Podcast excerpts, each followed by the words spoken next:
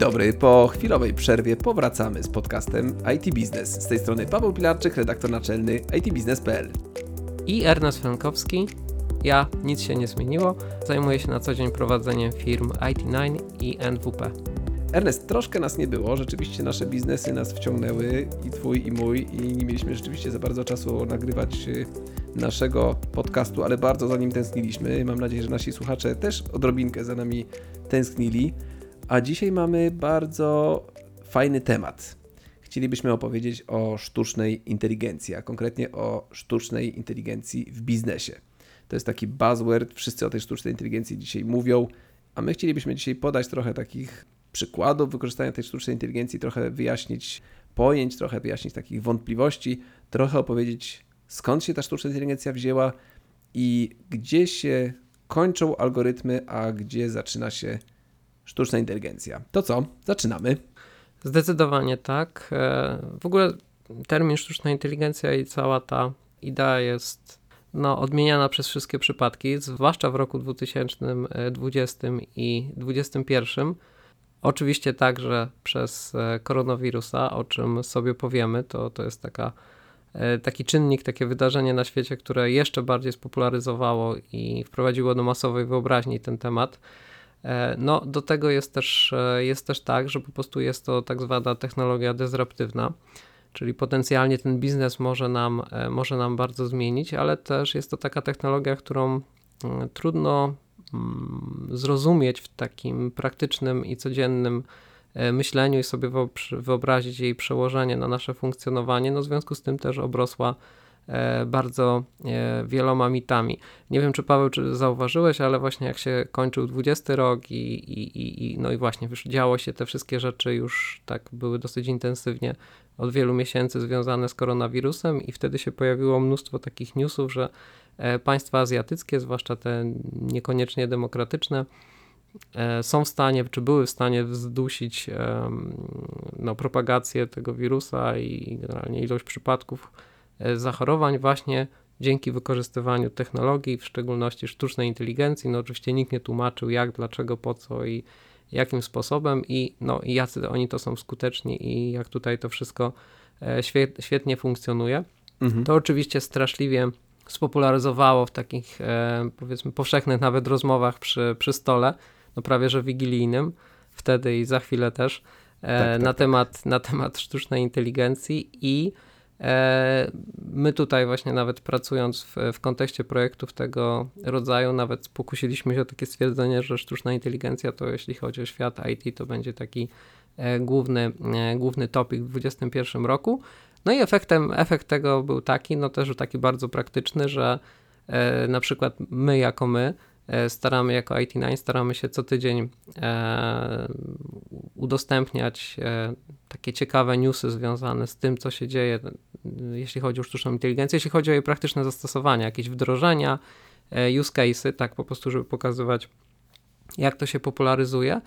No ale to jest nie tylko ten aspekt, bo na przykład e, pojawiło się mnóstwo E, kierunków studiów. Nie, nie, mówię o, nie mówię o technicznych, bo to prawda, zawsze gdzieś tam było, e, mhm. ale dedykowane studia właśnie dotyczące studiów, e, dotyczące sztucznej inteligencji w ramach studiów biznesowych, w ramach studiów MBA, studiów podyplomowych. No MBA jest rodzajem studiów podyplomowych, więc w sumie to dalej już takim trochę trochę w oddzielnym świecie że postrzegane i żyjące, czy funkcjonujące, więc e, także niespecjaliści e, techniczni zaczęli się tym zjawiskiem intensywnie zajmować, od socjologicznej, e, społecznej, no, praktycznej, cywilizacyjnej, rynku pracy i także prawnej, a co więcej, co mam nadzieję też wybrzmi, wybrzmi w naszej dzisiejszej rozmowie, zaczęły się wykształcać pewne strategiczne spojrzenia i kierunku rozwoju właśnie dla tej technologii, czy wykorzystania tej technologii,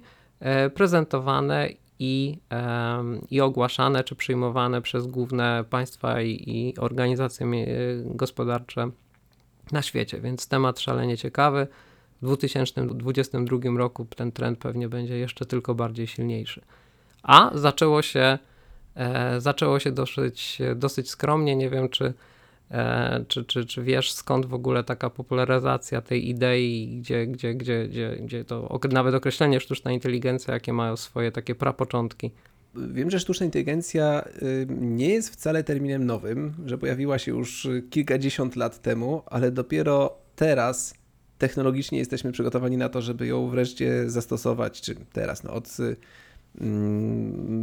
kilkunastu lat, wydaje mi się, y, tak się zastanawiam, kiedy się pojawiły takie pierwsze rzeczywiście implementacje sztucznej inteligencji takiej współczesnej, no to myślę, że to chyba kilkanaście lat, może nawet kilka lat, nie, kilkanaście lat bym miał zgadywać y, y, Szczerze mówiąc, akurat tego nawet nie sprawdzałem dokładnie, kiedy, kiedy się pojawiła fizycznie, ale ale wiem, że te, termin już ma kilkadziesiąt lat. To są chyba z tego co pamiętam lata 60., kiedy po raz pierwszy ten, ten termin się pojawił, tak? No, zgadza się. To znaczy, sztuczna inteligencja jako pewien koncept, podobnie jak, nie wiem, algorytm, maszyny liczące, czy teraz nazywane komputerami, e, no to są takie rzeczy, które, które ideologicznie, jako pewien konstrukt i postulat dla przyszłej nauki, jak już pewne środki techniczne pozwolą je zrealizować, to są takie rzeczy, które powstały bardzo wcześnie. Jak, jak pewnie wiesz, e, idea maszyny liczącej to, to, to, to, to nie jest e, to, to, czy, czy, czy, czy, czy w ogóle no, kalkulatora wręcz, może na tym wczesnym etapie, to jest dorobek myśli wiktoriańskiej, XIX-wiecznej i to do tego, mhm.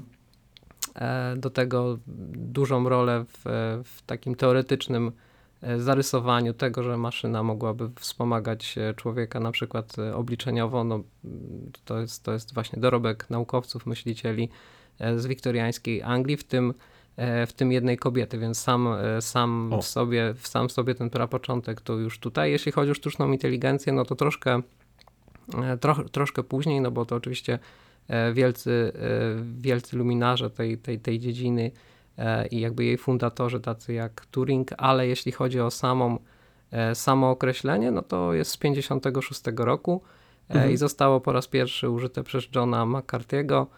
Później było popularyzowane w kontekście właśnie potencjalnego rozwoju sztucznej inteligencji i z na przykład zagrożenia albo nie dla mm, ludzkiej cywilizacji przez też znanego badacza i naukowca von Neumana.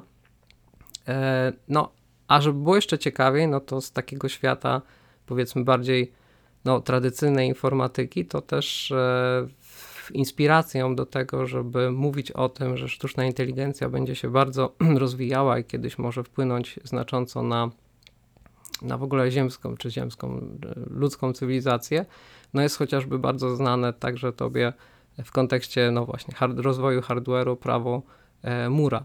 Mhm. Między innymi wymienieni panowie E, w pewnym momencie i nie tylko oni, i ich następcy dostrzegli, że właśnie ta mm, szalenie zwiększająca się wydajność e, po prostu podzespołów komputerowych opartych na krzemie, no kiedyś może doprowadzić do e, eksplozji sztucznej inteligencji chociażby tak, tak, zwanej, tak zwanej osobliwości, który tu termin też się zaczął pojawiać, o którym też warto E, warto porozmawiać, więc idea, tak jak wspominałem, lat, lata 50. E, z punktu widzenia wschodniej Europy koniec epoki e, stalinowskiej, bo 56 rok, no a oczywiście techniczne implementacje stały się możliwe, no powiedzmy w latach 90. i kolejnych.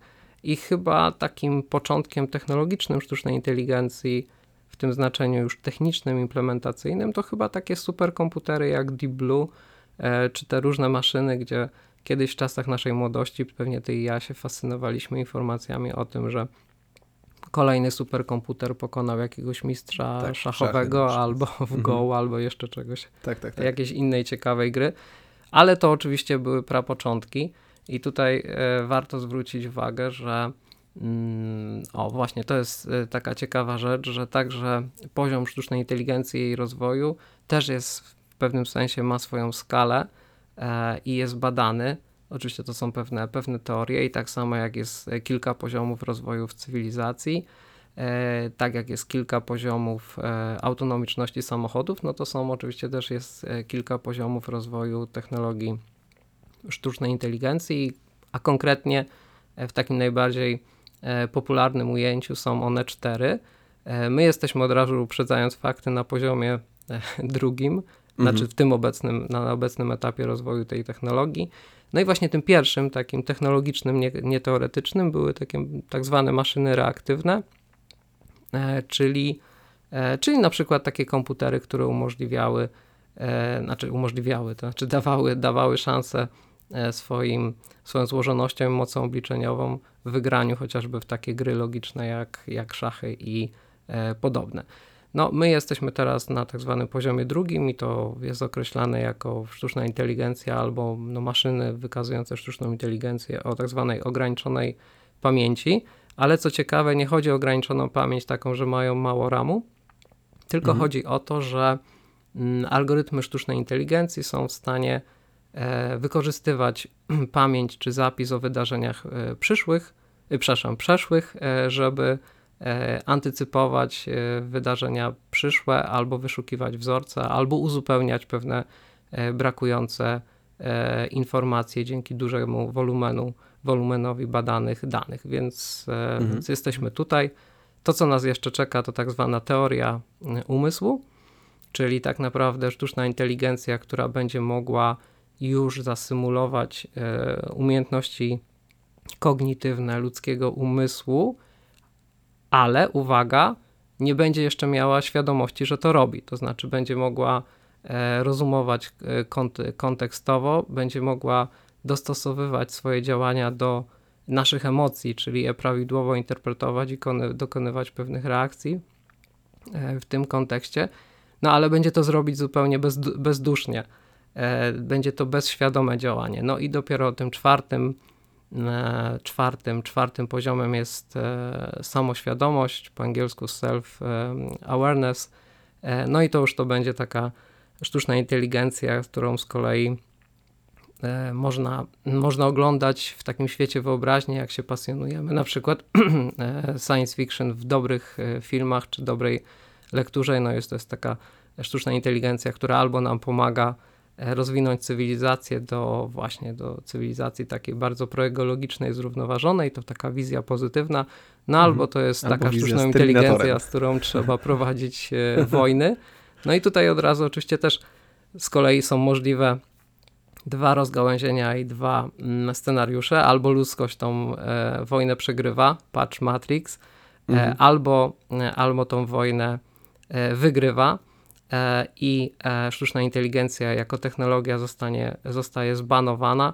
Patrz e, Duna, bo no, w tym świecie na przykład Duny, no to jest właśnie tak, że on, ten świat jest taki technologiczny, jednocześnie no, nie ma tam sztucznej inteligencji, jest nowoczesny i bardzo konserwatywny. W tym samym momencie mocno feudalny. E, Narkotyk służy do tego, żeby no, na przykład podróżować na duże kosmo, e, kosmiczne e, odległości, ale właśnie wynika to z tego, że wiele tysięcy lat wcześniej z dużym trudem ludzkość wygrała wojnę ze sztuczną inteligencją, e, no i maszyny myślące zostały e, zbano- zbanowane, a na tym banowaniu tej technologii cała mitolo- mitologia czy też e, doktryna religijna tego świata no, powstała i została e, rozwinięta, więc to są, więc ten czwarty poziom jest już, e, że tak powiem, domeną takiej fantastyki naukowej, akurat wymieniłem te, te, te lepsze pozycje, e, Mhm. no ale no, pisarze, pisarze science fiction wyznaczają zawsze, są często wizjonerami e, i pisarki, e, pewne, pewne trendy, pewne kierunki rozwoju, przewidują pewne, e, pewne wydarzenia i rozwój. No, dość powiedzieć, że taką osobą był Lem, a w przypadku sztucznej inteligencji, żeby jeszcze do tych prapoczątków się odnieść, no jest to na przykład Isaac Asimov, który e, sformułował te trzy, znaczy te, no słynne trzy prawa e, robotów i warto je wymienić. No, robotów rozumianych e, jako maszyny wyposażone e, w sztuczną inteligencję. Bo oczywiście to nie tylko tak, że laptop będzie miał sztuczną inteligencję, to może być też przecież e, po prostu chodząca puszka, tak, czy jakiś android. Tak, jakiś humanoid, tak. Tak, Czy więc android. e, te Mhm. prawa, żeby jeszcze, żeby ten, ten wątek zamknąć i do, dopełnić tutaj tego, mm, tej, tej panoramy mm, zagadnień związanych z, e, tak powiem, fundamentami tej technologii, no to s- każdy na pewno o tym słyszał, czyli robot nie może skrzywdzić człowieka ani przez działanie, ani zaniechanie. Robot musi być posłuszny rozkazom człowieka. Oczywiście, o ile nie stoją w sprzeczności z pierwszym prawem, No i robot musi chronić samego siebie, oczywiście jeśli nie jest to w sprzeczności z prawem pierwszym i drugim. No i to są słynne Mhm. prawa robotów, no wtedy robotów, teraz no, można powiedzieć, że e, sztucznej Sztucznej inteligencji. inteligencji. Mhm. A powiedz Ernest, y, ty wspomniałeś o tym, że tym najwyższym poziomem sztucznej inteligencji jest ta samoświadomość. Czy twoim zdaniem taka sztuczna inteligencja w przyszłości się pojawi?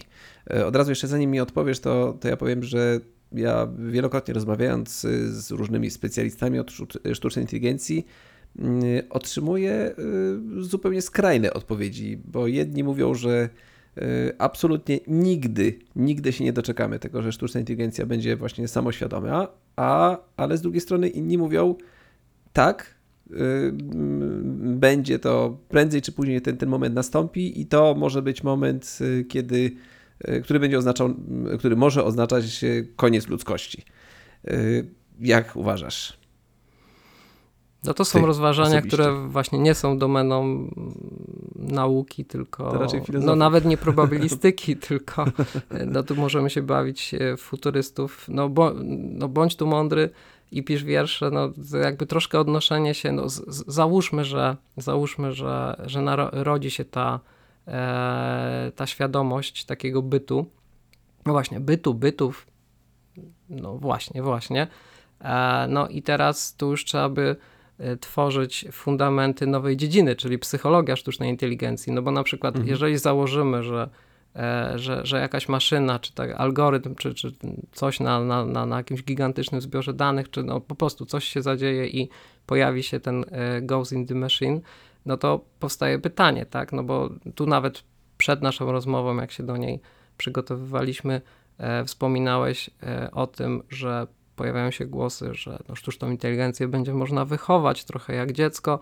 No Mhm, ja myślę, że to jest taka e, Tak, antropomorfizm. od razu tak ci, przepraszam, przerwę. To, tak, tak, tak twierdzi mm, człowiek, który się nazywa Mo Gaudat y, Mhm. i on był przez kilkanaście lat y, szefem jednostki Google X, która zajmuje się innowacjami, między innymi właśnie sztuczną inteligencją i on teraz y, jest właścicielem takiej firmy, która się nazywa One Billion Happy i w ramach tej firmy jeździ, daje prelekcje na temat sztucznej inteligencji i tam właśnie opowiada y, o tym, że, że taka y, sztuczna inteligencja jest, jest jak właśnie małe dziecko, które trzeba wychowywać i że my musimy dzisiaj uczyć tę sztuczną inteligencję, żeby ona była dla nas dobra. Jak ją tak wychowamy, to, to nie mamy się co obawiać. Natomiast jeżeli będziemy jej pokazywać morderstwa, wojny, y, konflikty, to ona, ona będzie wiedziała, że tak wygląda po prostu świat i do tego się dostosuje. I ona też będzie y, dążyła do zagłady w przyszłości. Więc ten Mo dawał, y, dał niedawno prelekcję podczas wydarzenia Business Insider Trends, które miałem zresztą przyjemność prowadzić.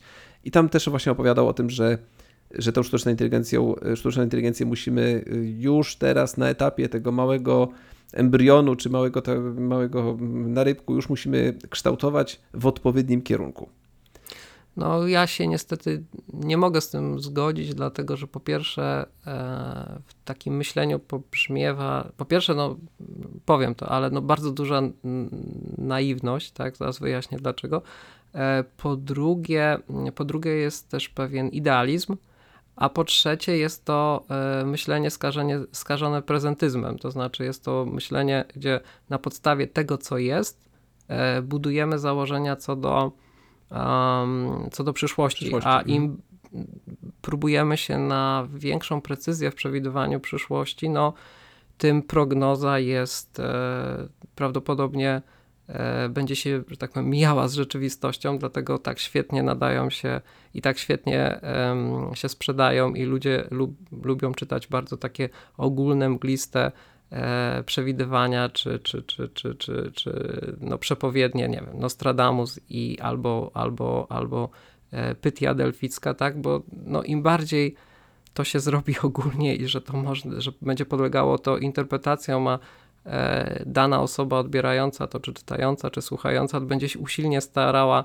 dopasować to do swojej sytuacji, a będzie to odpowiednio ogólne, że to się da, no to tak naprawdę sama siebie przekona, że to jest, e, to jest przepowiednia e, no, pod, pod tą, czy dla tej e, konkretnej osoby. No i tutaj zachodzi bardzo podobny mechanizm. No weźmy jeszcze chociażby powrót do przeszłości. Jak tam widać, jak ludzie sobie wyobrażali e, przyszłość, to znaczy przyszłość była taka, że no miasta w zasadzie ten, tylko wysoko i latają samochody i mamy kanciasty jakiś tam DeLorean czy coś takiego, no i powiedz mi, czy, czy, czy, czy tak miasta wyglądają, tak, czy w piątym Mhm. elemencie, czy gdziekolwiek, że są takie mm, podniebne e, autostrady i właściwie takie coś ala e, nasze samochody, tylko latające, to gdzieś tam sobie lewitują.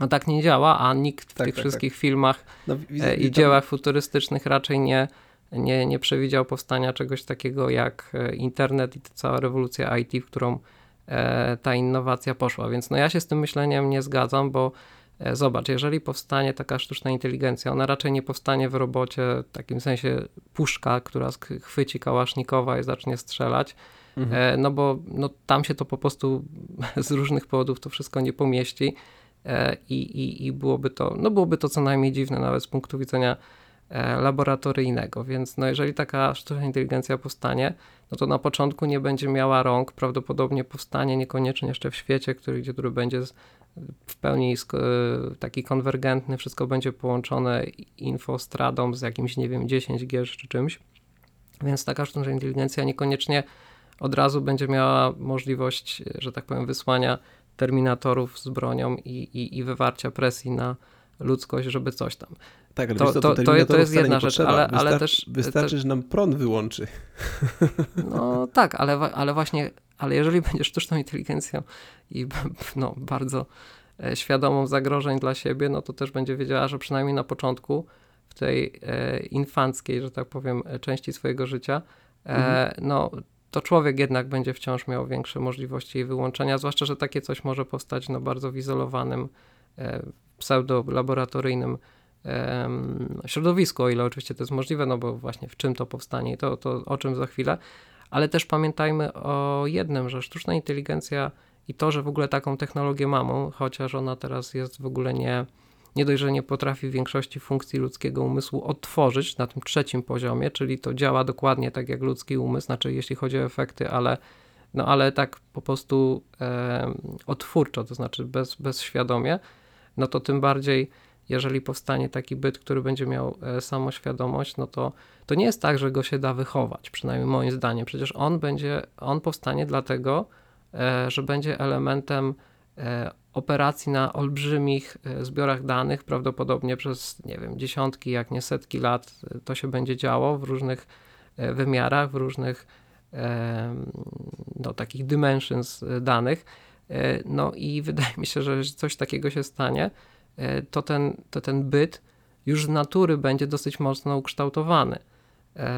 Będzie miał bardzo dużo informacji. Ja bym bardziej zadał pytanie, czy właśnie z, z, nie wiem, gdzieś z poletka psychologii przyszłych bytów, czy on nie zwariuje pod wpływem tego. No wyobraź sobie, że nagle poradza ci się, na, nagle pojawia się ten, ta iskra, pojawia, narad, narodzi się nowy byt w znaczeniu takim właśnie Ghost in the Machine, który ma Mhm. dostęp do momentalny do tak olbrzymiej ilości informacji, nie wie, ki, nie wie kim jest, znaczy bardziej, no i teraz przemów do, do, do takiej, znaczy tutaj jakby wszelkie wnioskowanie na bazie tego rozwoju organizmów biologicznych, no mogą po prostu e, mogą po prostu e, no zawieść, tak, no i uczenie takiego bytu może być e, te, te, te postrzeganie tego jako proces, tak jak się wychowuje dziecko, może być cokolwiek, e, cokolwiek złudny, Aczkolwiek ja rozumiem, z czego się bierze takie myślenie, bo to jest znowu pewien, tego- pewien rodzaju antropomorfizm i, e, i, i, i takie rzutowanie z dziejów e, antropologicznych człowieka, gdzie jest bardzo duże e, pytanie, czy to jest tak, że w ludzkim mózgu gdzieś tam u naszych przodków zaszły jakieś mutacje, które e, przetrwały, e, ale mutacje, które się utrwaliły w toku ewolucji i doboru naturalnego, znaczy utrwaliły się dlatego, że okazały się dosyć, dosyć dobrą drogą, żeby, żeby przetrwać, no w związku z tym utrwaliły się w kolejnych pokoleniach i się po prostu rozszerzały na, na całą populację. No zaszły pewne mutacje, które spowodowały, że e, no, można było zacząć e, wymyślać narzędzia, coś się zaczęło dziać i w pewnym momencie te mutacje przyspieszyły i efektem ich i jakąś i efektem była pewna złożoność struktury mózgu, która spowodowała, że o, pojawiła się samoświadomość. A, mo, a może było tak, że najpierw pojawiła się samoświadomość i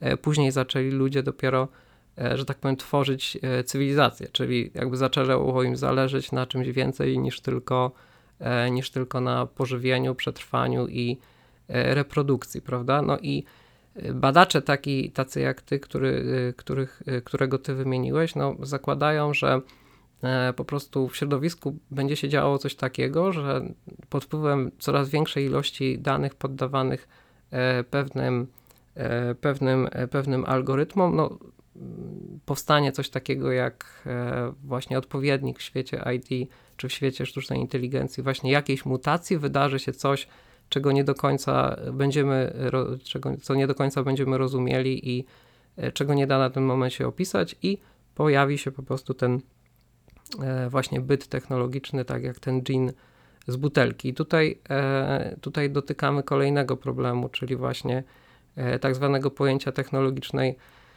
osobliwości, bo to jest też wątek, który, mm, który poruszyłeś i to jest taka teoria, która trochę próbuje prze, przewidzieć, jak, ten, e, jak ta świadomość sztucznej inteligencji się e, narodzi. I mniej więcej, e, mniej więcej pojęcie technologicznej osobliwości e, mówi tyle, że w pewnym momencie zostanie wymyślony algorytm, który już bez udziału inżynierów będzie funkcjonował w ten sposób, że będzie kształtował sam siebie. To znaczy nie algorytm, który e, doskonali na przykład sposób, e, w jaki interpretuje duże zbiory danych, na przykład, nie wiem, duże zbiory danych ze zdjęciami kotków, żeby te kotki rozpoznawać, czy cokolwiek innego, tylko algorytm, który będzie wykorzystywał duże zbiory danych, żeby usprawniać e, funkcjonowanie samego siebie.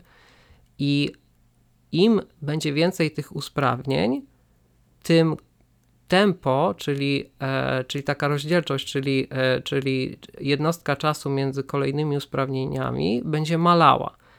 I w pewnym momencie zmaleje tak bardzo, a zmiany tak przyspieszą, że wydarzy się o taki coś, no jak kiedyś wielki wybuch e, i pojawi się mm, i pojawi się samoświadomy byt, taka no, sztuczna inteligencja no takim znaczeniu dosłownym, no bo teraz tam, prawda, ani nie ma tam życia, ani w tej technologii też nie ma, no powiedzmy sobie szczerze, żadnej e, inteligencji na żadnym, w żadnym, e, w żadnym wymiarze. No i zdanie się coś, stanie się coś takiego, e, no i będziemy mieli, będziemy mogli powiedzieć, że nie, nie eksplorując kosmosu jakoś tam poza naszą galaktykę, no będziemy mieli to doświadczenie kontaktu z obcym, no de facto z obcym, bo z czymś, czego to jest po prostu zupełnie inne niż my e, i z, którym to wyzwaniem trzeba będzie sobie e, poradzić. No nie wiem, czy wtedy się przydadzą prawa robotów, bo no, pytanie, czy ten algorytm e, w ogóle da się taki algorytm, e, który się będzie samo doskonalił, aż do powstania takiego tak self-awareness, ograniczyć, da tak? się, tak, da się, da, się, da się mu narzucić tego typu i jak to zrobić, tego typu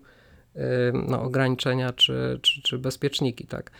E, On też się, jeżeli to jest kwestia tylko dużej ilości danych i, i po prostu operacji na nich, no to też on może się pojawić, nie wiem, samorzutnie e, gdzieś w jakiś po prostu no, zupełnie przypadkowy sposób.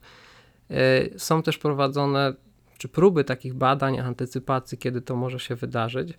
E, No i takie no są powiedzmy, jeśli chodzi o optymistów, że to jest w ogóle e, możliwe, to jest grupa, która uważa, że stanie się to do, 20, 30, do, 20, do 2030 roku, no i powiedzmy pesymiści, szybko którzy bardzo. uważają, że to wciąż jest możliwe, ale raczej dopiero po dwu- 2050. No ale to jest, e, no to jest jednak, to są nawet mniej niż hipotezy. E, Z natury technologicznej osobliwości wynika, że no nie wiadomo, e, kiedy może się wydarzyć i może zostać wywołany, wywołane to przez mm, jaką, jakieś wydarzenie, które uruchomi lawinę, ale to będzie wydarzenie no bardzo takie, nawet bym powiedział przypadkowe. No wiele wielkich e, wynalazków, odkryć no też przez przypadek e, powstawało, więcej tam było przypadku niż geniuszu, E, więc tak może być tak, że w tym przypadku, zresztą pojęcie technologicznej osobliwości, żeby powiedzieć, jak to bardzo jest tajemnicze, zostało wzięte z fizyki czarnych dziur, gdzie, mm, no już może nie będę rozwijał tego tematu, ale te, gdzie, gdzie z fizyki tego obiektu, w tym sensie, że ten obiekt jest tak specyficzny i właśnie w jego, w jego części, która jest, na, która jest nazywana osobliwością poza horyzontem zdarzeń, dzieją się takie rzeczy, gdzie znana nam fizyka przestaje, e, przestaje obowiązywać i zresztą dzieją się rzeczy, które są zupełnie nieintuicyjne i nie do, nie do w sumie pojęcia trudne do wyobrażenia.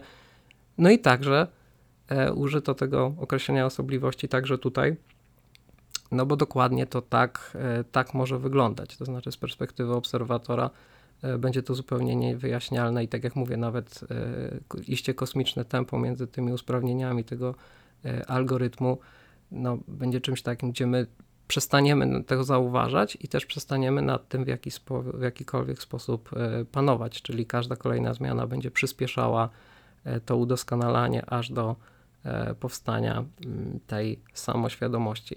A na ten moment, no to to, co mamy, jest tak naprawdę czymś o wiele, o wiele prostszym, bez żadnej no właśnie, świadomości właśnie że, inteligencji. Że że trochę, trochę tak, y, że, że tak powiem, odleciałeś trochę w kosmos nawet, jeśli chodzi o, to, o ten rozwój sztucznej inteligencji. Ja chciałbym, żebyśmy wrócili jednak trochę na Ziemię i trochę powiedzieli o tym, co mamy tu i teraz, bo sztuczna inteligencja jest odmieniana przez wszystkie przypadki i każdy, nawet algorytm, jakiś prosty, jest określany mianem sztucznej inteligencji, więc może, może wyjaśnijmy, gdzie się kończą algorytmy, a gdzie się zaczyna sztuczna inteligencja i skąd się w ogóle ta sztuczna inteligencja wzięła, co ona ma mm, tak naprawdę wspólnego z inteligencją, bo wspominałeś o tym właśnie odniesieniu do, do naszej anatomii, do, do, do tego, jak nasze organizmy żywe się rozwijają, czy my możemy przekładać taką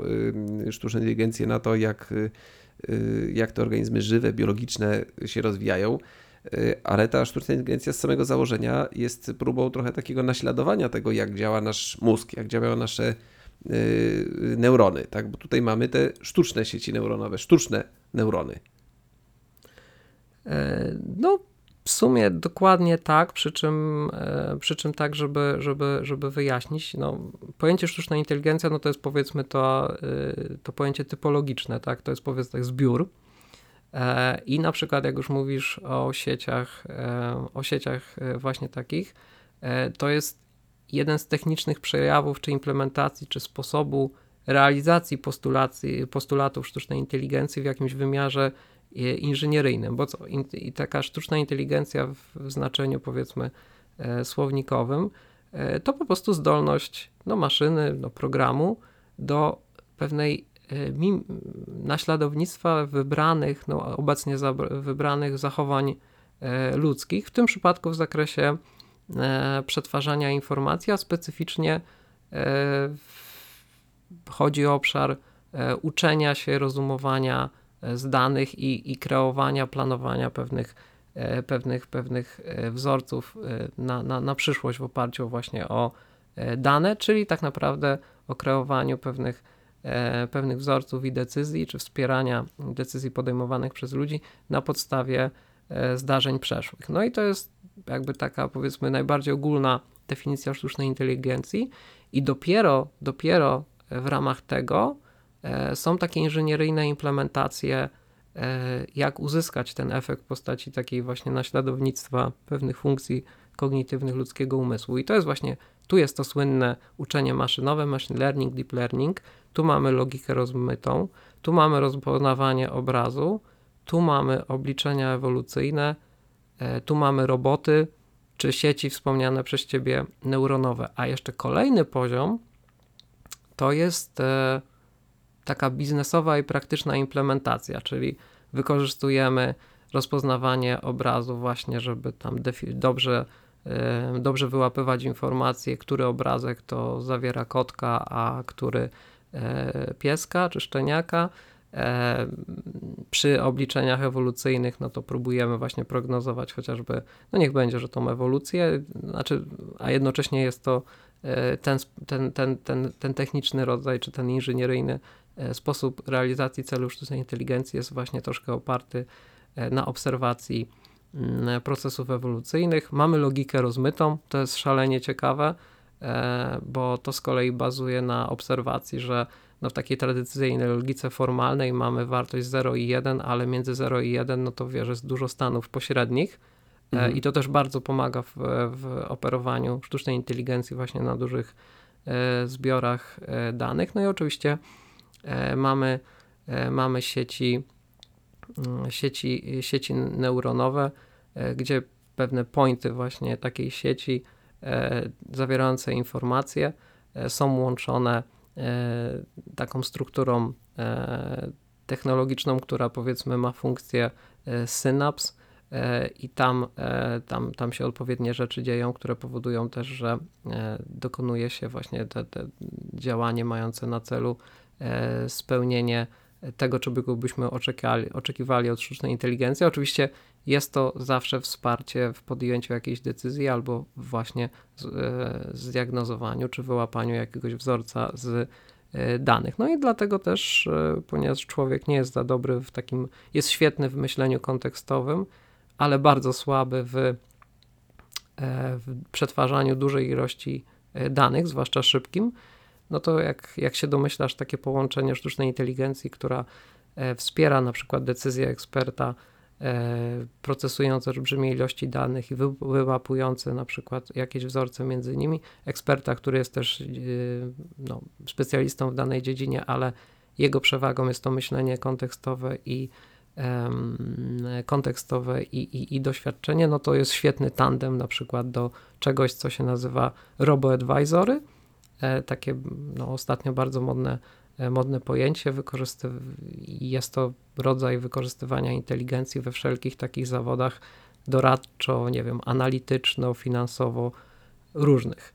I to jest na przykład jedna z już takich biznesowych, jedno z biznesowych zastosowań e, sztucznej inteligencji, nie tylko w takim właśnie wymiarze, jak widzimy w Google, czy w rozpoznawaniu głosu przez, e, głosu przez asystentów, asystentów w urządzeniach, nie wiem, mobilnych czy komputerowych, ale właśnie już w systemach eksperckich, e, na przykład, e, na przykład no niech to będą właśnie kwestie finansowe, medyczne, ubezpieczeniowe, czy nawet w zakresie, nie wiem, przewidywania zachowań dużych mas ludzkich albo przewidywania zachowań urządzeń na, przy taśmie produkcyjnej, czyli de facto robotów w jakiejś gigantycznej, zrobotyzowanej fabryce. I to, to jest to, co już się dzieje i co jest z nami na co dzień. No właśnie, a y, gdzie, gdzie się ta sztuczna inteligencja zaczyna, a gdzie kończą się y, algorytmy? Bo to jest chyba też taki duży problem, y, z którym nie wiem, czy wszyscy mają tego, tego świadomość, tego, że że ta sztuczna inteligencja bardzo często jest używana y, w stosunku do różnych rozwiązań, które rzekomo y, sztuczną inteligencją wcale nie są. Y, na przykład chatboty, bardzo często takie, z którymi się spotykamy na różnych stronach, którym zadajemy jakieś pytanie i ten chatbot nam odpowiada, to w bardzo wielu przypadkach tam nie ma ani odrobiny sztucznej inteligencji. Tam jest zwykła tabelka, która wyłapuje jakieś zwroty, na przykład y, y, nam te, ten chatbot y, daje nam pytanie cześć, jak się nazywasz? My odpowiadamy, nie wiem, Paweł. Chatbot mówi cześć Paweł, bo on ma tam po prostu już wpisany szablon cześć i potem ten name, który, który dostał. Pyta, czy chcesz porozmawiać ze mną o kredycie, czy chcesz porozmawiać ze mną o założeniu konta, no to my wpisujemy, wpisujemy chcemy kredyt. On wtedy ma taką tabelkę.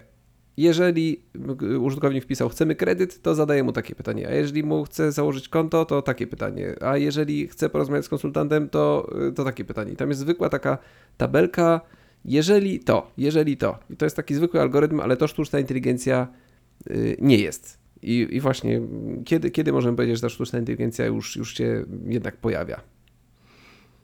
No, wbrew pozorom to dosyć łatwo odpowiedzieć na to pytanie. Oczywiście trzeba tutaj um, użyć pewnych, pe, pewnego przykładu, żeby to dobrze um, zilustrować, ale jakby kluczowe jest słowo y, algorytm, bo po prostu jakby sztuczna inteligencja operuje na pewnych algorytmach, ale właśnie niekoniecznie e, niekoniecznie definiowanych przez, e, przez twórcę czy, czy, czy programistę. To znaczy, to, co ty wymieniłeś, takie, e, takie chociażby chatboty, no, które też mogą właśnie pełnić, pełnić, pełnić funkcje w tych e, zastosowaniach typu robo-advisory.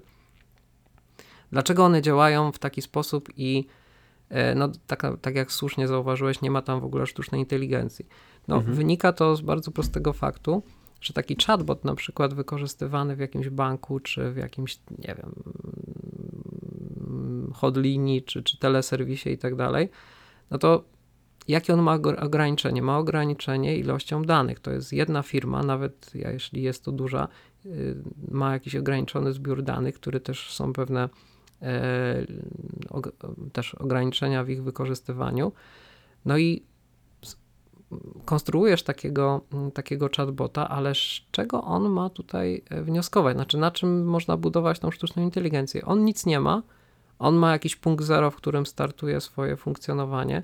Nie działa na dużym zbiorze danych, no bo to nie jest tak, że taka firma, nie wiem, taki bank, który ma takiego e, chatbota do, do, do oferowania produktów, no właśnie, e, finansowych, że on dostał, że ma dostęp do piaskownicy danych ze wszystkich banków świata, które właśnie mają pozapisywane e, zapisy, no nie wiem, niech będzie, że nagrania rozmów właśnie sprzedawcy z klientami i z tego można sobie, na tym można budować właśnie wykorzystując którąś z tych technologii, o których mówiłem, nie wiem, logikę rozmytą, uczenie maszynowe, to wszystko po trochu, e, budować właśnie e, chatbota, który no, oparty jest sztuczną inteligencją. No po prostu jest to niemożliwe, no bo no, nawet z powodów czysto konkurencyjnych, no co te banki zleją te dane w jedno miejsce i, i co, mają przez zawiesić konkurowanie, a w ogóle jak kwestia danych osobowych, a jak to zostanie to odebrane od strony takiej, bym powiedział, analizy polityczno-społeczno-prawnej, no po prostu na ten moment, na ten moment nie do przejścia. W związku z tym no, robi się chatbota, który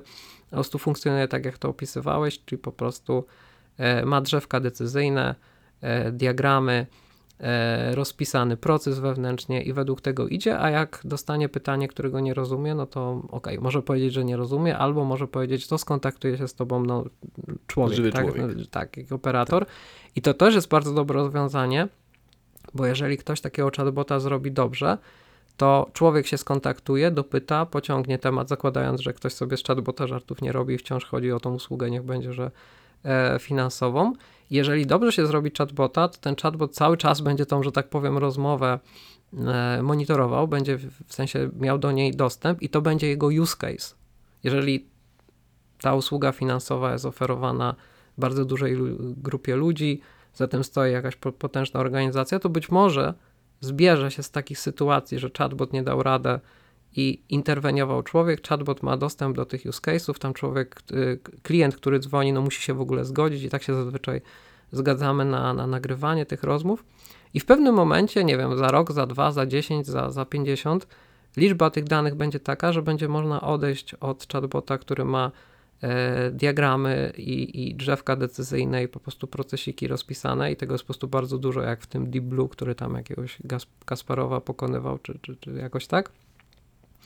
E, będzie można przejść do chatbota, który już będzie miał tyle use case'ów, że po prostu będzie to faktycznie sztuczna inteligencja. I teraz przejdę do tego, czym jest, a nie jest sztuczna inteligencja. To znaczy mhm. ten chatbot, który to opisywałeś, po prostu działa na prostej zasadzie. Siada programista e, i e, generalnie daje temu chatbotowi czy jakiemukolwiek innemu programowi daje dane wejściowe, daje algorytm i oczekuje wyniku czyli A plus B równa się C, a w przypadku sztucznej inteligencji to jest no też A plus B równa się C, ale trochę inaczej, bo programista e, daje dane wejściowe, mhm. daje do, dla celów porównania zestaw wyników, a to B, czyli ten algorytm, który operuje na tych danych źródłowych, no to ta, ten, ten, no to głównie dotyczy machine learningu, ale powiedzmy, że na potrzeby takiej uproszczonej dyskusji no, jest najlepszym przykładem, no to B ta, ta nasza sztuczna inteligencja, ten algorytm uczący się, no musi sam wykoncypować. No i on zaczyna wyłapywać prawidłowości, ale najpierw się trenuje tą sztuczną inteligencję. To znaczy mamy ten olbrzymi zakres danych wsadowych, mamy wyniki, czyli na przykład mnóstwo zdjęć, gdzie to jest otagowane, to cały zawód jest ludzi, którzy tagują takie mm, dane różne na potrzeby trenowania kolejnego algorytmu sztucznej inteligencji. No i tam jest właśnie otagowane, że to jest ten kotek, a to nie jest kotek, to jest tylko taka papuga, która jest biała i jest na tyle duże zbliżenie, że to w sumie mogło być też. I e, nasza sztuczna inteligencja już na poziomie analizy, niech będzie, że to jest to rozpoznawanie obrazu, pewnych na poziomie pikseli, no zaczyna dostrzegać te wzorce, e, kiedy nawet przy dużym przybliżeniu, e, kiedy po prostu tak ciężko byłoby powiedzieć, jakie to jest zwierzę, no to z pewnych powodów, no przy takiej ilości możliwości obróbki danych i patrzeniu na poziomie pojedynczego piksela, rozpoznawanie tam pewnych trendów, nagle się okazuje, że bezbłędnie tą plamę, którą my byśmy nie potrafili za, za zaklasyfikować do konkretnego gatunku, ona z tego wyłapuje coś, co powoduje, że właściwie 99,9 przypadków jej trafień będzie zgodnych i to będzie właśnie albo, no niech będzie prawidłowe rozpoznanie e, kota. Mm, czego my nie jesteśmy w stanie zrobić, bo nie operujemy na takim, że tak powiem, poziomie mikroinformacji, no i nie, nie, nie w tych ilościach, nie w takiej e, jednostce czasowej. No i oczywiście wszystko pięknie i to jest bardzo skuteczne i to wynika po prostu z prawa wielkich liczb, tylko problem polega na tym, że my w ten sposób tworzymy czarną skrzynkę i tu się pojawia kolejny problem e, sztucznej inteligencji, że no tak naprawdę sztuczna inteligencja to taki rodzaj informatyki, który generuje nam algorytm, prawda? Tak, nie wiemy, no, co w tym algorytmie jest w ogóle w środku. No, no, ponieważ właśnie to są te use cases i on jest dewelopowany na bieżąco. No i tu jest właśnie też potencjał do tej, e, do tego, do tej osobliwości technologicznej i, i mhm. że można ten mechanizm zastosować do samoudoskonalania się takiego algorytmu. No i później będziemy mieli albo ten wiek powszechnej szczęśliwości, albo coś innego, albo w sumie nic się nie zmieni, też tak może mhm. być.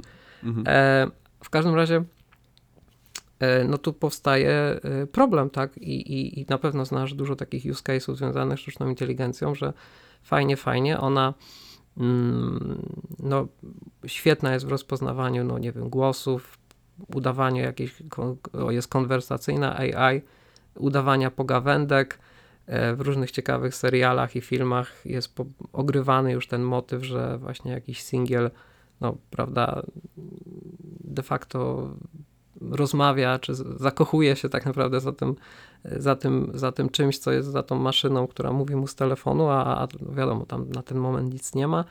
Więc ten, ten Mówisz motyw. o filmie Her, tak?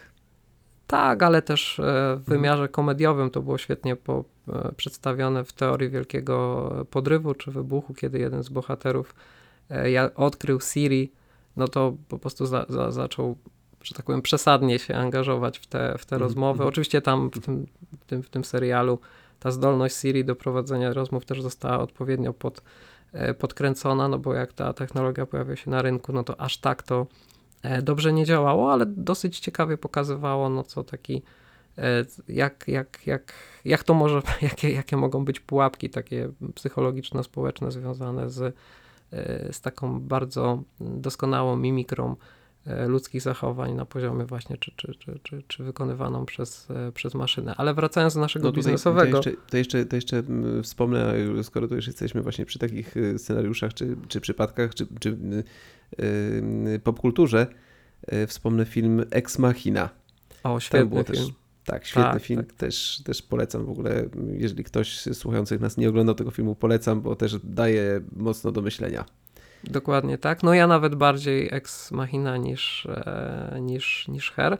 Mhm. E, no ale właśnie wracając do naszego, mm, e, do naszego przykładu, no to logika takiego algorytmu no jest iście taka, bym powiedział, logiczna i bezduszna, a, a niestety w warunkach takiej naszej białkowej cywilizacji nie wszystko, co jest bezwzględnie logiczne, ma sens, bo może prowadzić do przedziwnych rezultatów.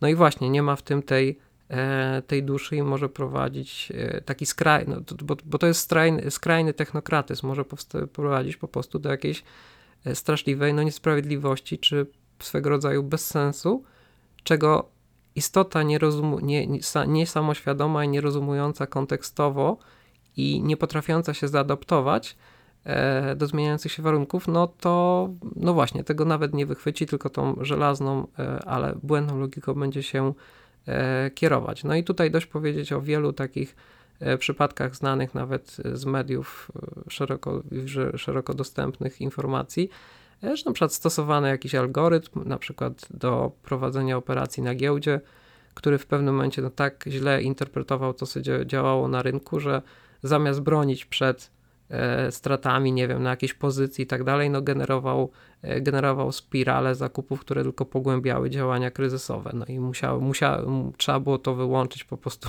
wyciągając szybko e, gniazdko, czyli w tym przypadku zawieszając notowania w danym dniu i unieważniając notowania e, z kilku czy kilkunaście godzin wcześniej. Inny taki ciekawy przykład, no to e, algorytmy sztucznej inteligencji, które e, typu wspierały na przykład działy HR e, w typowaniu ludzi do awansu, e, czy prowadzeniu przez jakieś ścieżki awansowe, albo na przykład w zatrudnianiu.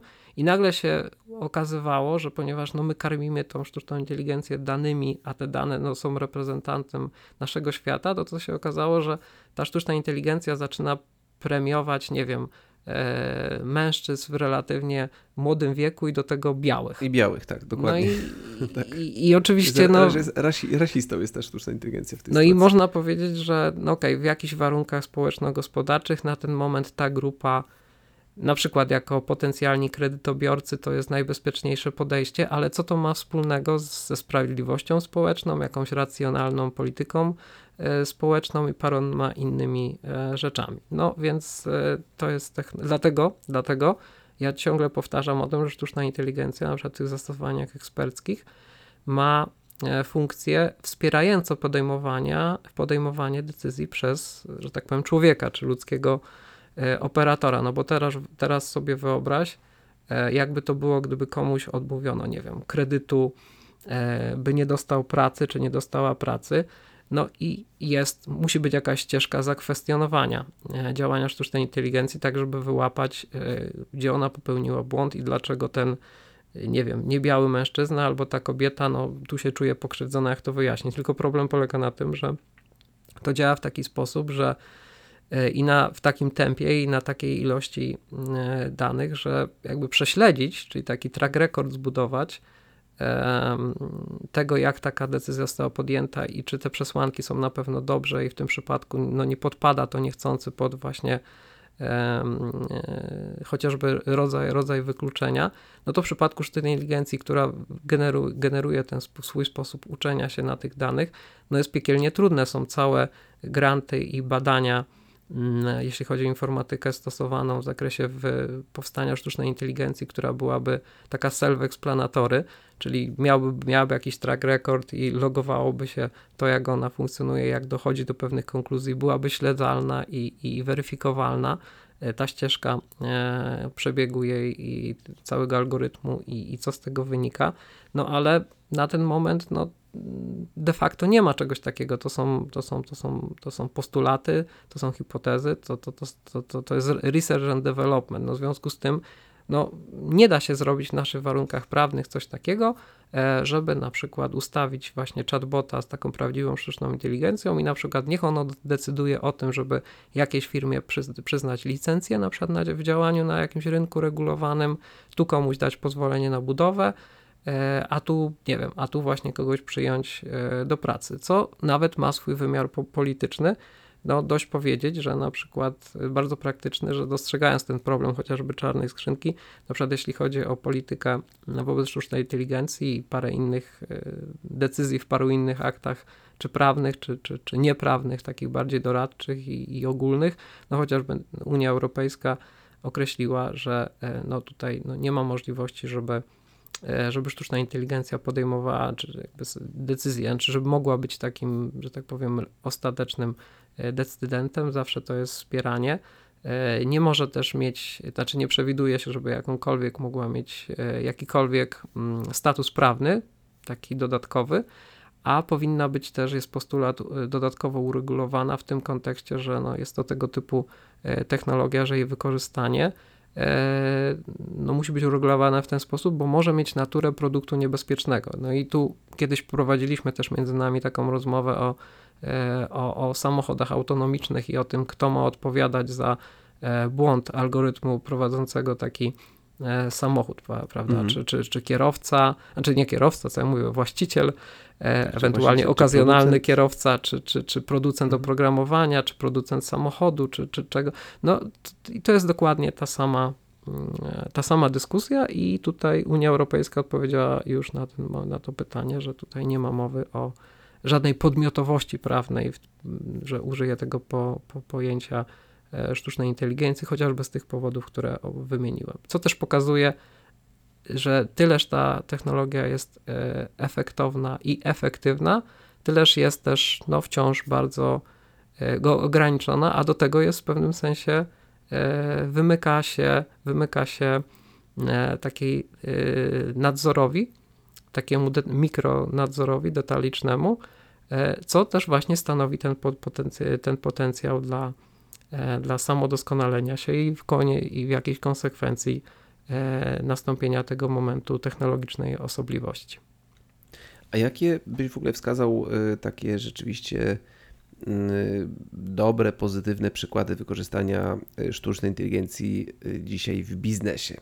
Bo jeżeli poszukamy sobie takich informacji, my na przykład bardzo dużo na ten temat piszemy na itbusiness.pl. Jak się wpisze w wyszukiwarce sztuczna inteligencja, to wyskoczy mnóstwo artykułów i takie, takie zastosowania w różnych dziedzinach. Wspomniałeś o medycynie, czyli na przykład rozpoznawanie y, jakichś zmian y, rakowych y, czy, czy rozpozna, bardzo wczesne rozpoznawanie raka w takich, w takich sytuacjach, gdy mamy jakieś, jakieś zmiany których lekarz nie jest jeszcze w stanie dostrzec, a sztuczna inteligencja karmiona milionami czy dziesiątkami tysięcy zdjęć jest w stanie bardzo y, subtelne zmiany rozpoznać.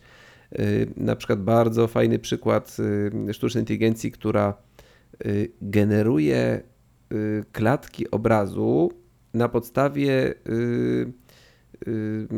znaczy sztuczna inteligencja, która, która dostaje kilka zdjęć pewnego obiektu, czyli mm, idziemy sobie, nie wiem, pod jakiś budynek, robimy zdjęcie tego budynku z przodu, potem robimy 5 kroków w prawo, robimy kolejne zdjęcie tego budynku, y, potem znowu 5 kroków w prawo, znowu kolejne zdjęcie, tak obchodzimy ten budynek, y, robimy tych zdjęć 10 i, y, i wrzucamy do, do algorytmu sztucznej inteligencji, który uzupełnia sobie te, między tymi zdjęciami brakujące klatki i generuje film, który pozwala nam w sposób zupełnie płynny oglądać e, film, e, ten, ten budynek dookoła, więc mnóstwo takich właśnie zastosowań w tej chwili e, różne firmy kombinują. Jedne to są takie jako ciekawostki, bardzo takie w przypadku tego akurat filmu, mm, albo właśnie takie zastosowania jak, jak ta medycyna, jak ta analiza tych ruchów masowych ludzi, o której, o której wspomniałeś, czy jakiś na przykład potencjału zamieszek Y, plus y, no, to, to właśnie rozpoznawanie obrazu, które ma bardzo szerokie zastosowania w tej chwili, ale y, jakie takie rozwiązania z Twojego punktu widzenia w biznesie dzisiaj się rzeczywiście najbardziej sprawdzają, jeśli chodzi o sztuczną inteligencję? Znaczy, wiele, wiele rzeczy tak naprawdę wymieniłeś i odpowiedziałeś sobie na to pytanie, bo mhm. no, rozpoznawanie obrazów i, i, i, i zastąpienie lekarza, właśnie, który na podstawie zdjęć, no, które, no, no, biorąc pod uwagę zdjęcia w medycynie, już robione różnymi e, technikami, czy, czy rentgenowskie, czy USG, czy tam parę innych, no, no ja, ja podziwiam, tak, no, w sensie idzie się idzie się na badanie tak, przy okazji ciąży i jak rodzice i lekarz mówi, że na podstawie czegoś tego, czy gdzie jakby normalny człowiek nic z tego nie wyczytuje, on tutaj tłumaczy, że to jest chłopiec albo dziewczynka. Tak, tak. No to jest, e, no, no, no właśnie i to jest, i to jest taka pewna ekspercka rutyna, i te pomyłki są rzadkie, czy nie wiem, czy to taki lekarz, nie wiem, czy dobrze pamiętam, że to radiolog, tak, interpretuje zdjęcia właśnie takie na przykład uzyskiwane właśnie aparatami rentgenowskimi, no ale w każdym razie mhm. jest, y, taki człowiek ma e, ma, ma, ma odpowiednie ekspercką rutynę, doświadczenie i tutaj jest no, dużo wiedza za tym stoi, a i tak często chodzimy po drugą, trzecią, czwartą opinię. I ci ludzie rzeczywiście relatywnie rzadko się, e, rzadko się mylą, całe życie się w tym szkolą e, i to wykonują, nabywają tu biegłości, a teraz zobaczmy sobie sztuczną inteligencję, która ma dostęp do... No i tutaj nie ma takiego problemu, bo szpitale raczej tymi zdjęciami będą się dzielić, a nie, no, co jest niemożliwe w takim biznesie nastawionym na zysk, co jest przyczynkiem do dyskusji, czy właśnie taka ekonomia, gdzie ten zysk jest celem, no, powoduje, że trochę w tym naszym postświecie jeszcze ze sztuczną inteligencją nie jest to w pewien, sposób ograniczenie, no ale no, szpitale mogą się dzielić tymi informacjami, no bo to, to, to ma sens i ze sobą przecież nie konkurują. E, więc Mhm. e, no tutaj operowanie na, na, tych, na tej bazie tych historycznych przypadków i jak to było, jakie było rozpoznanie tego lekarza po zdjęciu, później jakie było faktyczne, tak, już jak była, no, zwłaszcza jeżeli to był błąd i, i później no, konieczne było jakieś le leczenie inwazyjne i tak dalej. Więc opisanie tych use case'ów, e, cała ta historia e, poprzez wszystkie możliwe grupy ludzkie, wiekowe, nie wiem, geograficzne, pochodzeniowe i tak dalej, płciowe, no powoduje, że faktycznie mm, to rozpoznanie po stronie, po stronie algorytmu może być znacznie bardziej precyzyjne e, niż lekarza, ale to wciąż ostatecznie to lekarz czy jakieś konsylium musi to rozpoznać i, i, i tutaj, e, tutaj nie ma mowy o tym, że możemy to zostawić w gestii sztucznej inteligencji, chociaż paradoksalnie prawdopodobnie ona by się rzadziej e, niż człowiek myliła, ale no powstaje pytanie o odpowiedzialność i, i, i ten taki właśnie, no i też pewną, pewien, pewien, to pewną blokadę mentalną. No to jest jeden przykład, bo oczywiście to można skomercjalizować, no inne, inne, ciekawe, mm, inne ciekawe przykłady związane z sztuczną inteligencją, pewnie mniej niż bardziej zaawansowaną, ale, ale wciąż, a przynajmniej elementami tych technologii, to jest na przykład e, przemysł, tak? I e, wszystkie te systemy e, związane z e, planowaniem produkcji just in time, e, tutaj często e, są wykorzystywane zaawansowane algorytmy właśnie ze świata sztucznej, około sztuczno-inteligenckiego. E, Jest, jest też szereg zastosowań związanych z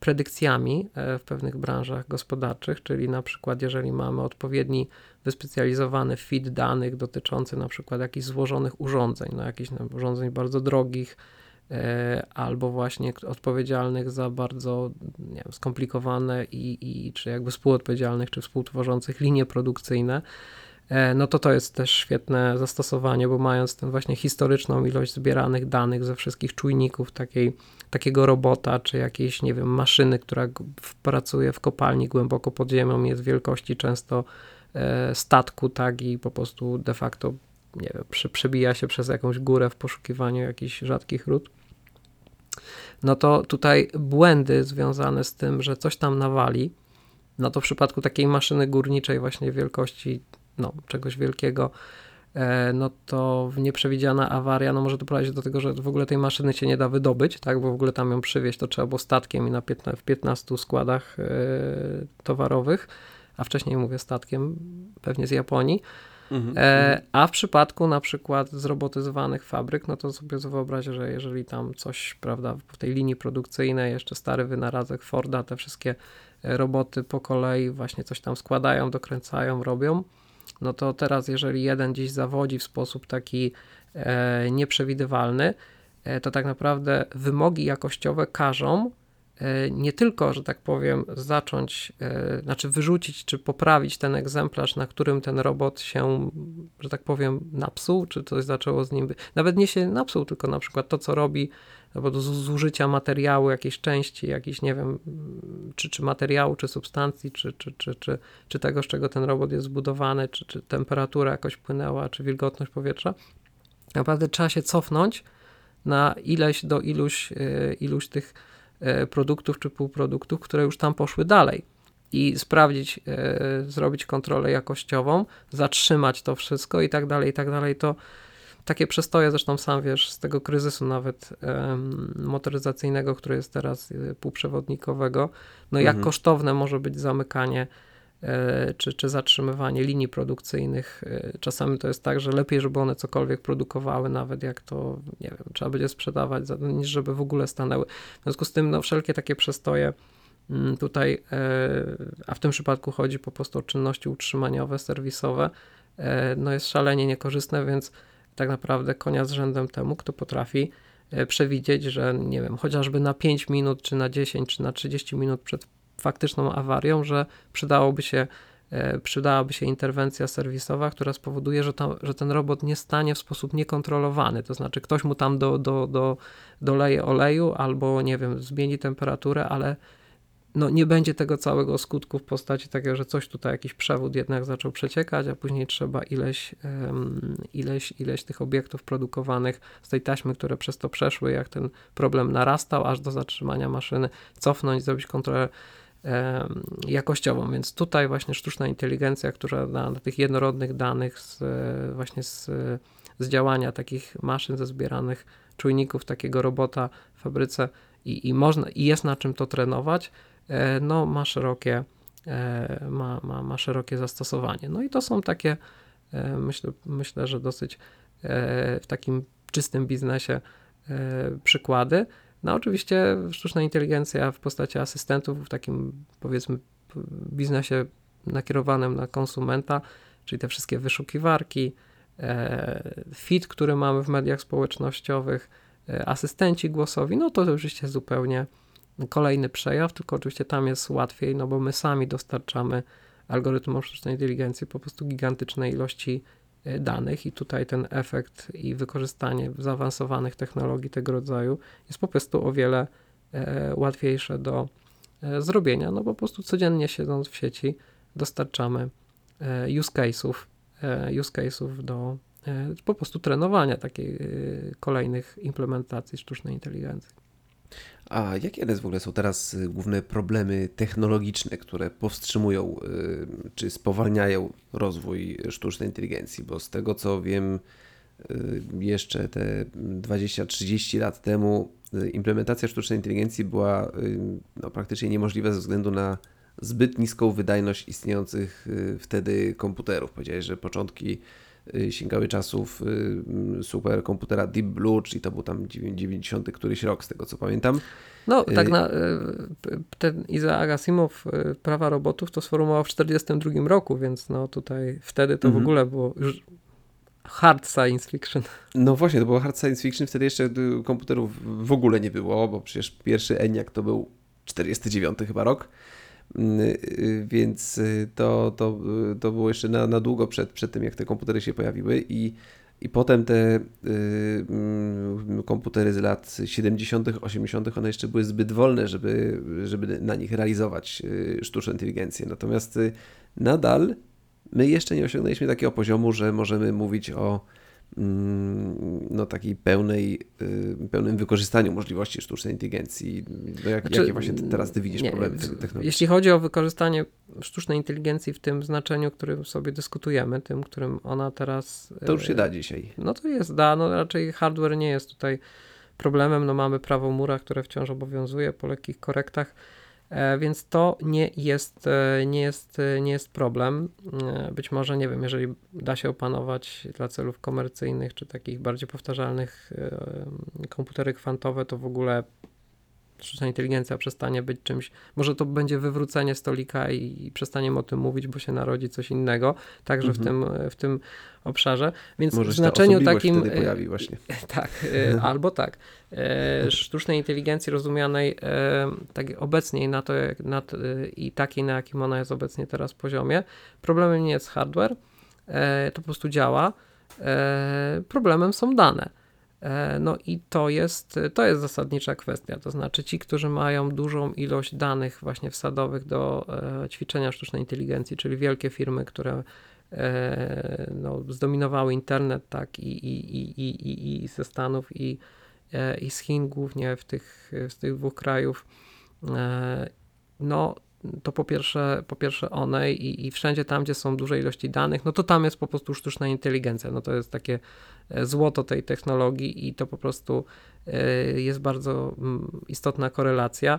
W takich krajach, gdzie tych dużych zbiorów danych nie ma, no bo na przykład mało powszechnie używany język, e, no mała liczba ludności, pewne peryferia, no to po prostu ta technologia się siłą rzeczy nie będzie rozwijała, bo po prostu warunkiem sine qua non jest dostanie się do odpowiedniej ilości danych, no dlatego e, trochę mniejsze e, powiedzmy organizmy gospodarcze mogą być e, w pewnym sensie widzami i przedmiotami tego, tego wyścigu.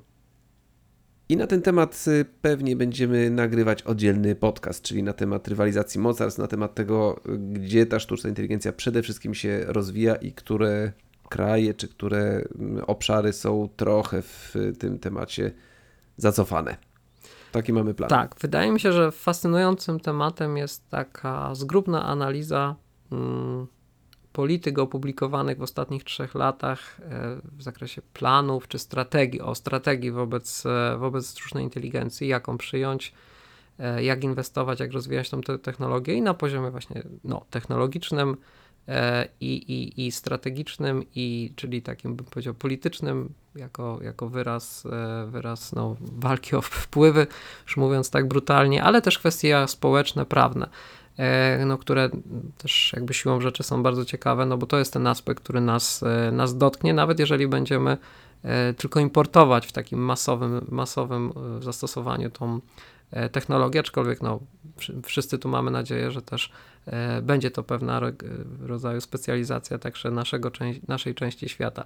I fascynujące jest to, że w tych ostatnich kilku latach właśnie takie kraje, czy, czy instytucje międzynarodowe, czy organizacje jak właśnie Unia Europejska, Stany, Chiny, e, Zjednoczone Królestwo e, właśnie wydały swoje polityki wobec sztucznej inteligencji i według mnie przynajmniej osobiście jest szalenie ciekawe porówna, porównanie tych dokumentów i wyłapanie i uświadomienie sobie różnic między nimi, a co za tym idzie podejść w tych poszczególnych miejscach czy stolicach wobec tej technologii, no, która bardzo możliwe, że zdefiniuje przyszłość, jeżeli nie naszą, to przyszłość naszych dzieci, więc myślę, że e, wyłapanie tych różnic, ich um, omówienie i w ogóle tych dokumentów w naszej rozmowie będzie e, z pożytkiem, no i dla nas, i, i dla naszych e, słuchaczy. Świetnie, no to tym, tym się zajmiemy w jednym z przyszłych odcinków naszego podcastu. Natomiast jeszcze na koniec ja bym chcie, Ciebie chciał, żebyś ty, prosić o to, żebyś wymienił książki, które warto przeczytać, bo wiem, że przygotowałeś taką listę książek dla naszych słuchaczy, takich do polecenia, y, które mm, mogą przeczytać, żeby uzupełnić sobie wiedzę na temat sztucznej inteligencji. Tak, dokładnie. No, tak jak rozmawialiśmy i sobie pomyśleliśmy, warto coś zostawić. Zbliżają się Mikołajki, więc może to można też w, ty, w tych kategoriach potraktować.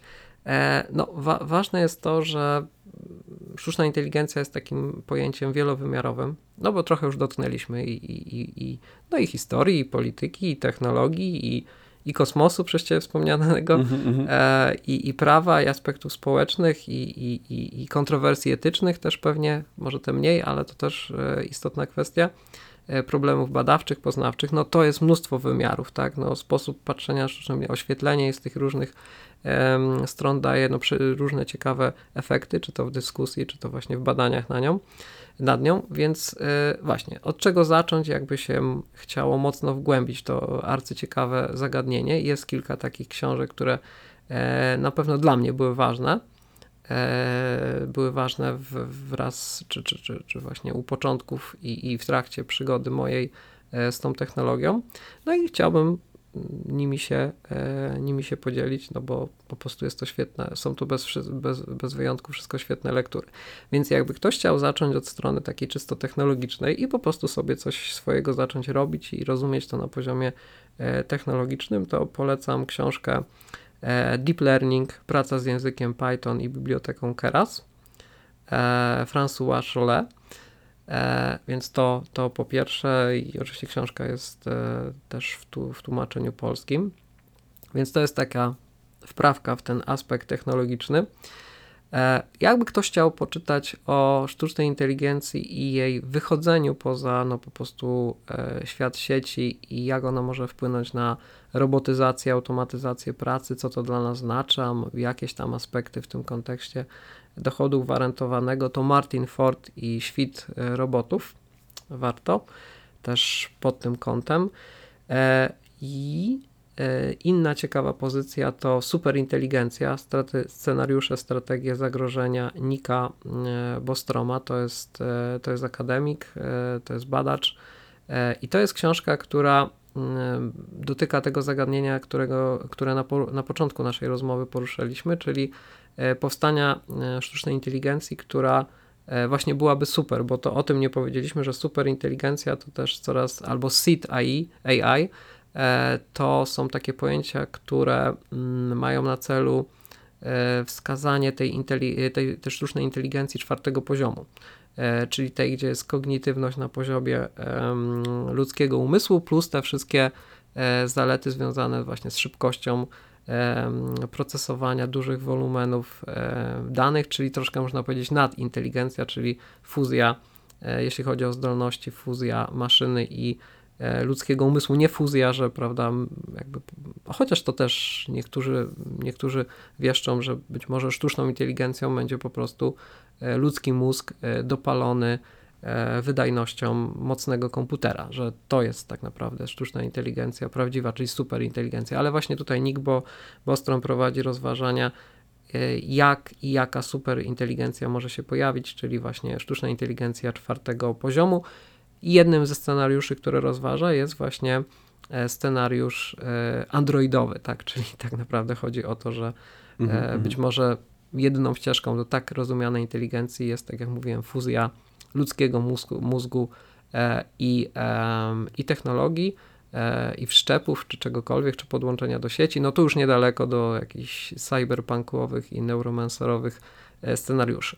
Kolejna pozycja to Kai Fu Lee, inteligencja sztuczna, rewolucja prawdziwa, Chiny, USA i przyszłość świata, to z kolei od strony politycznej, rywalizacji Chin z USA.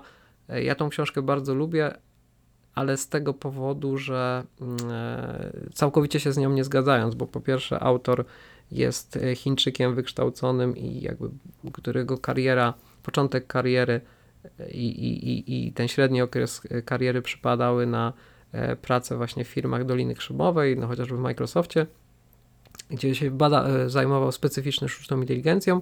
W pewnym momencie wrócił do Chin, jest w ogóle celebrytą, e, celebrytą E, właśnie AI-owym, e, a wcześniej oczywiście aktywnym inżynierem i teraz jest piewcą tego, że mm, to Chiny wygrają przyszłość właśnie dzięki sztucznej inteligencji. Tylko uwaga, e, on ma bardzo ciekawy argument na to. Argument jest taki, że jeśli chodzi o sztuczną inteligencję, to już nie są potrzebne badania podstawowe, że ta technologia się zatrzymała, ona będzie na tym poziomie właśnie drugim, ona się nie rozwinie i to jest kwestia tylko dostępu do wolumenu danych. Chiny, no nawet z powodu tak powiem, potencjału demograficznego i, i, zinformatyzowania społeczeństwa mają tutaj największy mm, potencjał. W związku z tym teraz e, wygranie e, rywalizacji o zastosowania sztucznej inteligencji to są tylko use cases, to jest tylko kreatywność na poziomie wykorzystania e, tego RD, tego, tego co już wiemy.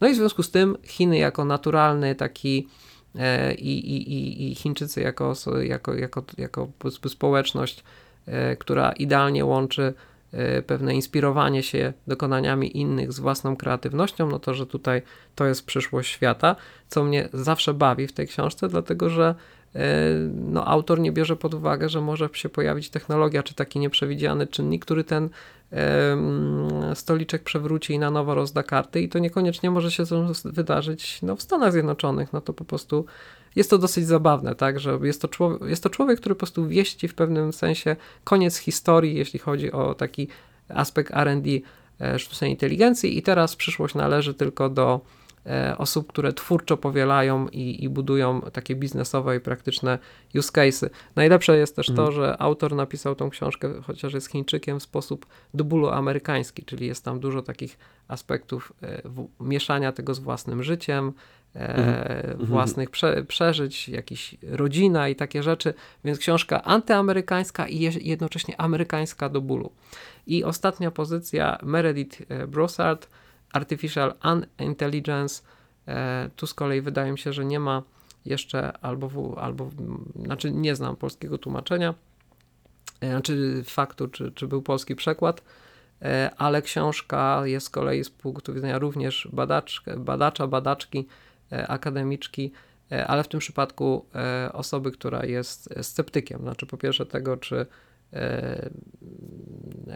że obecnie ta technologia jako w takiej postaci, jaka ona jest, jest przewartościowana, a poza tym taka superinteligencja nie powstanie, a poza tym jakby powstała, to nie byłoby nic w tym dobrego. Jednocześnie jest to osoba, która na co dzień e, i od strony bardzo technicznej się sztuczną inteligencją zajmuje, więc w przeciwieństwie do e, niektórych z panów, że tak powiem, wcześniej wymienionych, tu mamy, tu mamy osobę, badaczkę, która z kolei ma takie bardziej e, pesymistyczne e, i sceptyczne podejście. Świetnie, Ernest. Bardzo też, mnie- też mnie, osobiście też mnie zaciekawiłeś tymi tytułami i ja no, chciałbym mieć trochę czasu, żeby, żeby te książki przeczytać. Nie wiem, kiedy ten czas znajdę, ale mam nadzieję, że może, może na święta troszkę złapię oddechu i, i, O, no to masz- Się, się, Masz, że tak powiem, listę książek na święta. Mam cel, dokładnie, mam listę książek y, na święta. Y, Ernest, y, wyszedł nam najdłuższy odcinek podcastu IT Business dotąd, ale myślę, że temat sztucznej inteligencji jest tak obszerny, że równie dobrze myślę, podejrzewam, że moglibyśmy jeszcze mm, rozmawiać na ten temat drugie tyle albo jeszcze kilka razy tyle i a i tak byśmy oczywiście tematu nie wyczerpali, więc będziemy sobie kolejne zagadnienia Zastanówmy się, czy nie zrobić, e, nie zrobić dwóch odcinków, to znaczy. A być może, być może że, że będziemy musieli dograć kolejny odcinek. Ja myślę, że też że będziemy dogrywać tych odcinków jeszcze kilka y, następnych. Natomiast y, już kończąc powoli ten odcinek y, podcastu, y, chcielibyśmy też z Ernestem zachęcić Was, drodzy słuchacze, do kolejnego odcinka, który planujemy nagrać już dosłownie za kilka dni, także publikacja tego odcinka pewnie, jak się uda, to na początku grudnia, a odcinek będzie poświęcony bardzo gorącemu tematowi, czyli Polskiemu Ładowi. I jego wpływowi na biznes IT w szczególności. Tak, dokładnie. O tym, o tym my oczywiście chcemy się, nie będziemy się skupiać tylko i wyłącznie na kwestiach podatkowych, e, ale, no, znaczy oczywiście będziemy opowiadać o kwestiach podatkowych, ale z punktu widzenia właśnie biznesu IT i osób pracujących w branży IT, które to są w bardzo dużym stopniu osoby samozatrudnione, więc myślę, że to jest temat, który żywotnie naszych słuchaczy będzie interesował. Tak więc zapraszamy już do, do słuchania kolejnego odcinka podcastu IT Business. A tymczasem bardzo dziękujemy za słuchanie tego odcinka. Przepraszamy, że nas rzeczywiście chwilę nie było, ale wracamy i będziemy dalej nagrywać. Enes, bardzo Ci dziękuję za dzisiejszą rozmowę Dziękuję Ci, Paweł, również. i dziękujemy za wysłuchanie podcastu. Do usłyszenia niebawem. Do usłyszenia. Cześć.